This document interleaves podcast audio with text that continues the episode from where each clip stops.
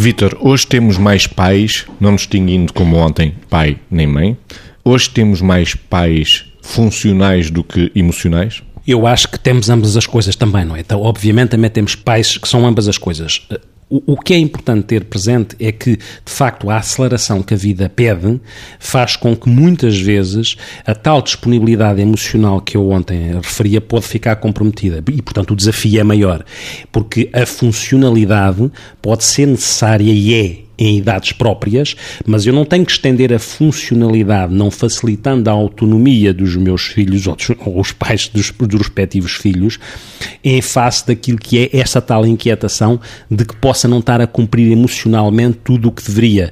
Porque os timings emocionais, o andamento emocional é diferente do andamento funcional. Eu consigo em 10 minutos fazer, ou em 20 ou 30, fazer muitas coisas funcionais que se calhar o meu filho poderia fazer, mas eu preciso de um outro andamento para mostrar disponibilidade emocional. Às vezes o andamento pode não ser, também se pode fazer em meia hora, mas a questão não é aqui o tempo cronológico, a questão é aqueles pais têm que estar verdadeiramente naquele momento com os filhos. E repare, quando eu estou a fazer uma coisa, quando eu estou a atar uns atacadores a um, a um, filho, eu posso não estar com ele, porque a minha cabeça pode estar no outro lado. Mas se eu tiver a contar uma história a um filho, dá jeito que eu me implique na história, que eu partilhe a história, que existe uma cumplicidade através do intermediário de história, e nesse sentido eu tenho que emocionalmente estar lá. E muitas vezes na função eu posso não estar e o atacador fica um laço e não um nó. Pois, às vezes vamos criando nós sem dar por isso. uh, sabe que hum, uma coisa que eu estava a pensar é, aqui há tempos lia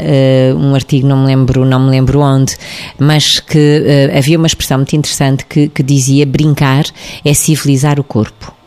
E de facto, a brincadeira acompanhada o pai que brinca, a mãe que brinca, enquanto faz coisas úteis, ou seja, no fundo estou a fazer aqui a fronteira, estou a passar uma fronteira que é unir a funcionalidade à emocionalidade e à afetividade através de uma das coisas mais fundamentais no mundo da criança, que é a brincadeira.